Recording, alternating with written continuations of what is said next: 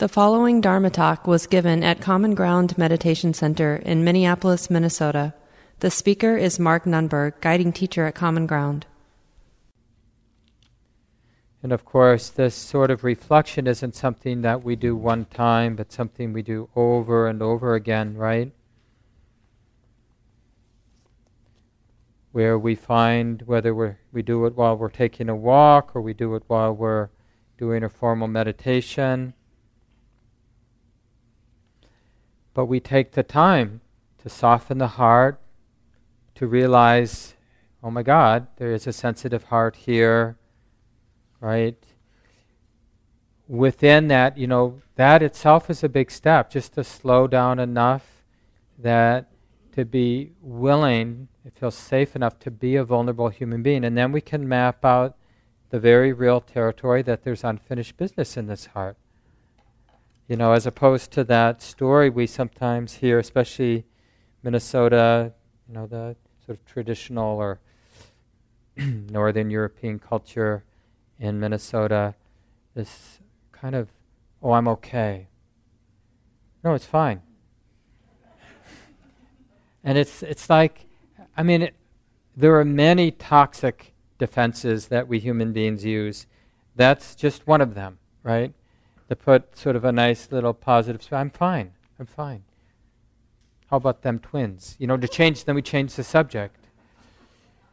Because we don't, we don't want to acknowledge that actually, as a human being, as a sensitive being, there's this very omnipresent reality of vulnerability and exposure and sensitivity.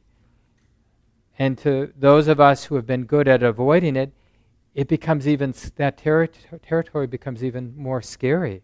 I mean, is one of the nice things about a community like Common Ground, is that we have this permission to be sensitive and to acknowledge we have this unfinished business and to begin to map it out and to sort of know where the sore points are, the wounds are.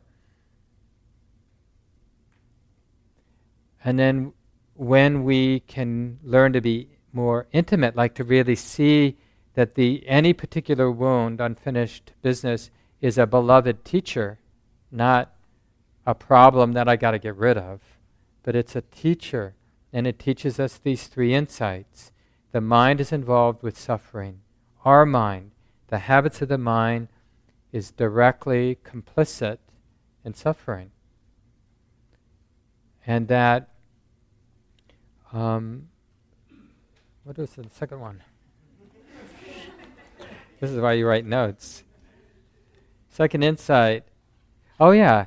That it's like really getting the difference because we can misinterpret the moment of letting go of ill will as if I don't have to remain being a sensitive creature, right? Like we go right to the absolute.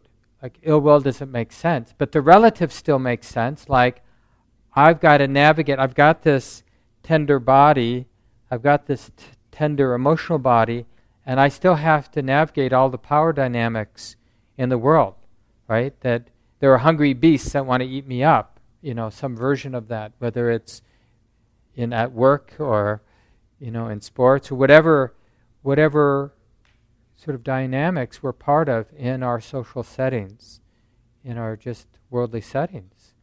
We have to navigate that.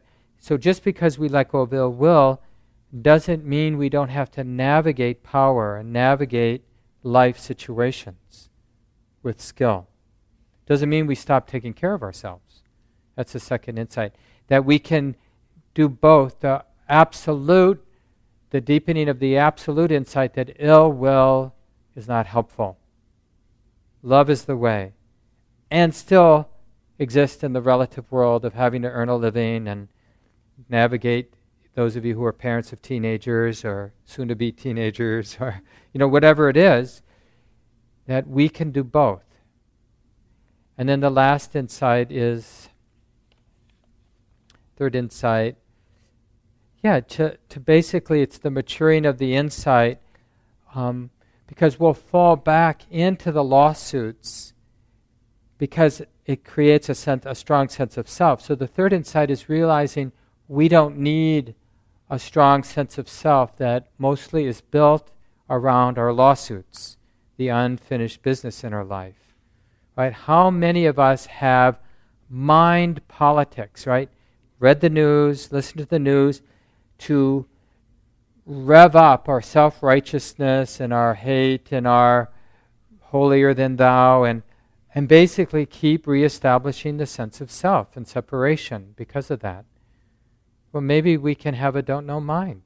Maybe we can let our mind more and more often be unformed in this whole world of um, healing the heart. And then the, last point I made in the in the guided reflection is just to, just to repeat to yourself how simple it is, and not a demand, but just a question.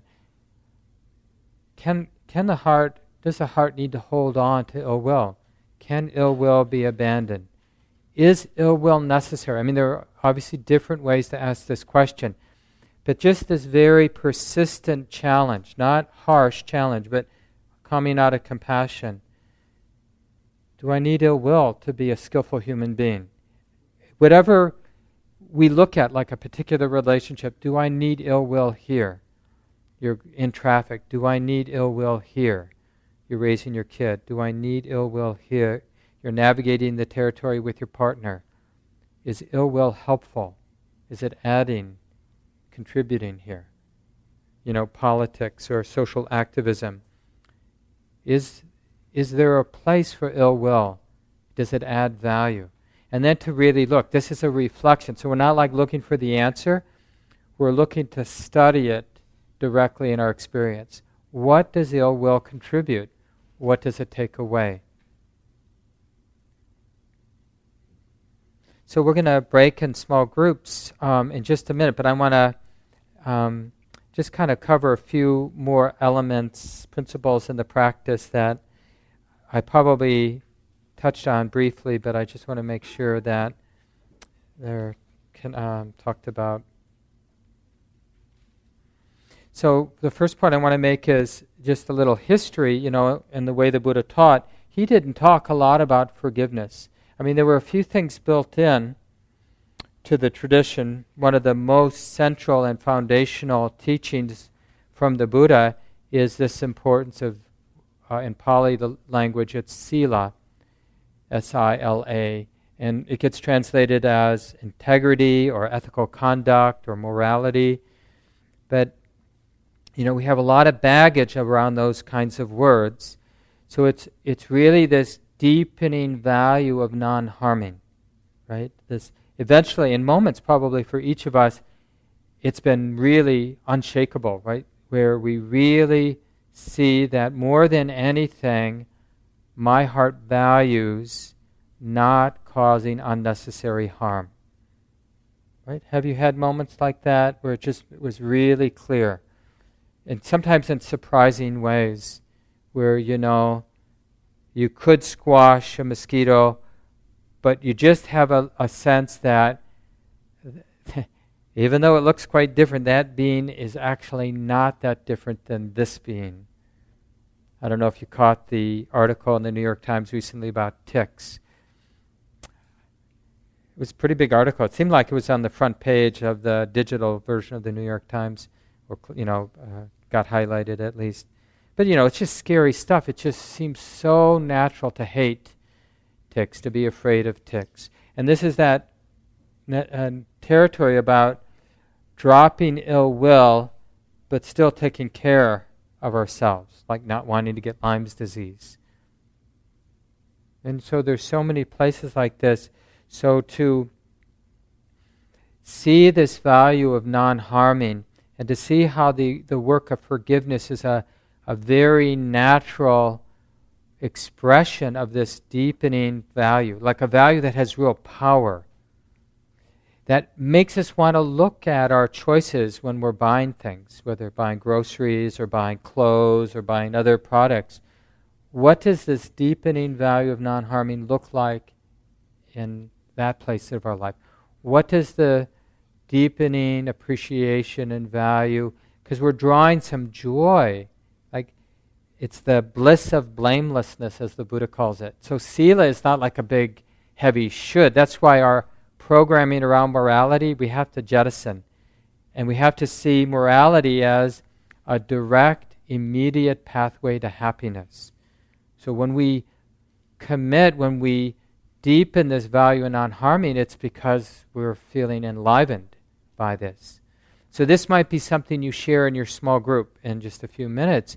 Is just how this value of non harming is alive and well or not so alive and well in you, and then how it your interest in forgiveness has roots into this value of not wanting to contribute to the, your own harm, the harm of your heaviness in your own life, and harming, causing pain for others. Who, what healthy, balanced human being, human mind, would actually want another living being to suffer? Right? I mean, just pick up immediately in your mind right now somebody you think deserves to suffer. right? But then when we reflect from a more balanced place, we may very clearly want them to stop harming other people. Right? Or want ticks to find a way to not spread Lyme's disease. But do we want the tick to suffer? Do we want the politician to suffer? I mean, I know reflexively we might say yes. But when we're just looking, when we're not feeling threatened in that moment, when we're feeling relatively safe, do we actually want another living being to suffer? So, this is something to share in the small group like, what is your mind, your heart's relationship to this value of non harming? And then, what does, how does that then play out around forgiveness, around lawsuits that you have with yourself? You know, I'm just using lawsuits as sort of a figure of speech yourself. They use it a lot. This one author uses it a lot with the I Ching. Wynn and I have used the I Ching over the years, this way of this system in ancient Chinese culture of just understanding the unfolding of life. It's like a lot of these old ancient systems, Enneagram, just kind of can open up like a re- way of reflecting on your own life. And uh, they often, she translates some term in the I Ching, this ancient text, as lawsuits. And just that habit we have feel so justified with our lawsuits.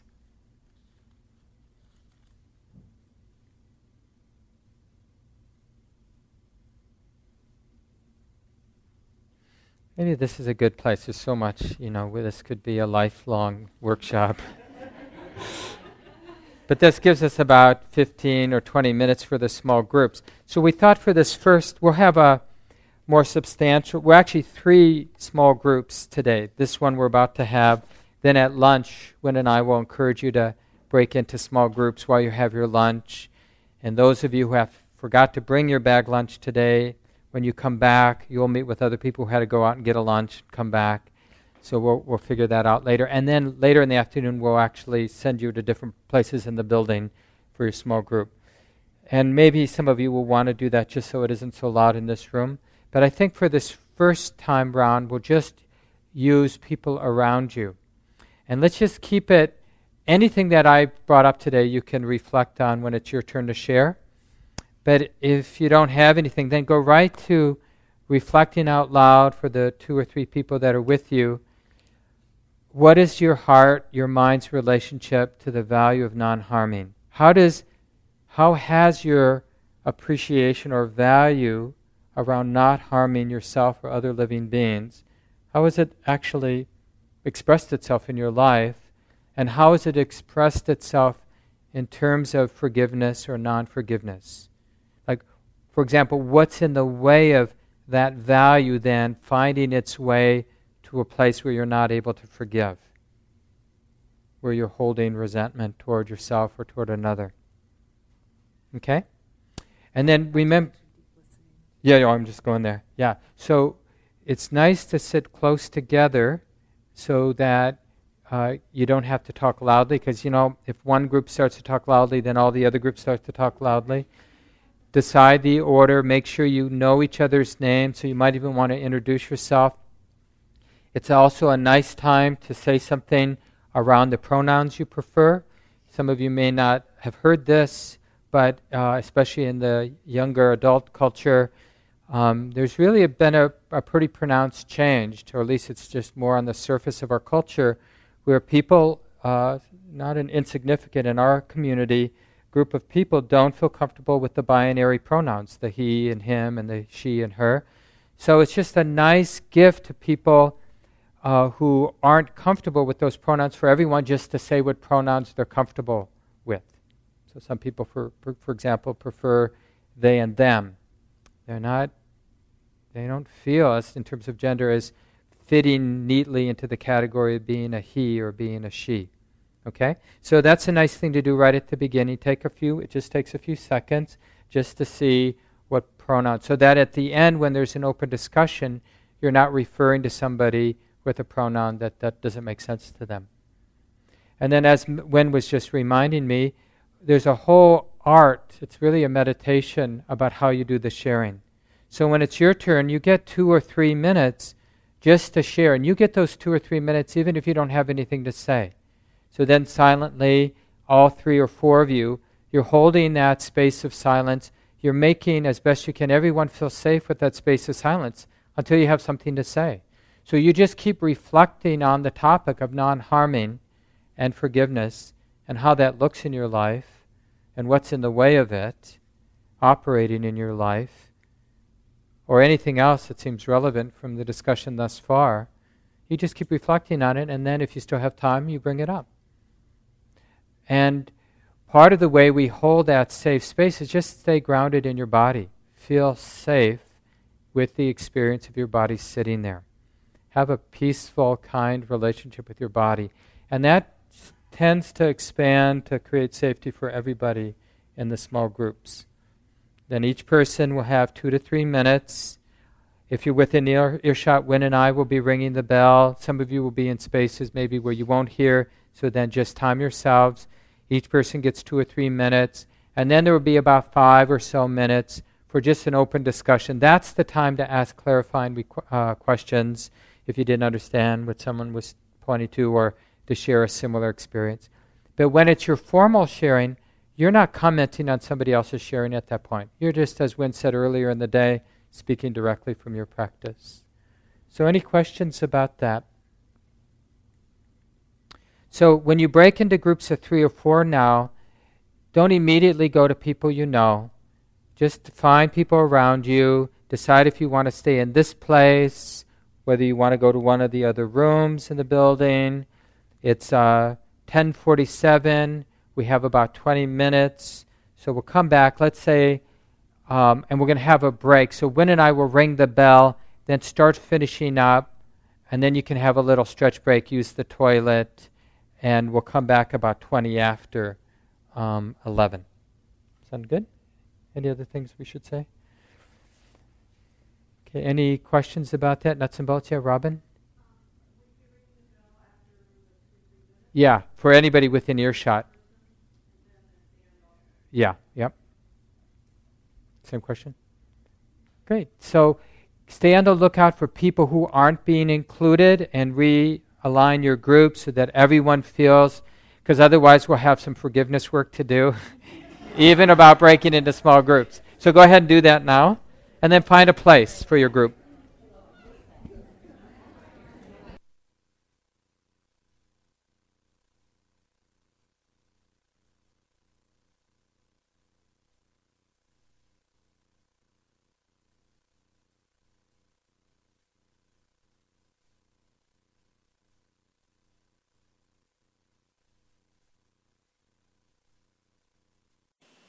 This talk, like all programs at Common Ground, is offered freely in the spirit of generosity. To learn more about Common Ground and its programs, or if you would like to donate, please visit our website www.commongroundmeditation.org.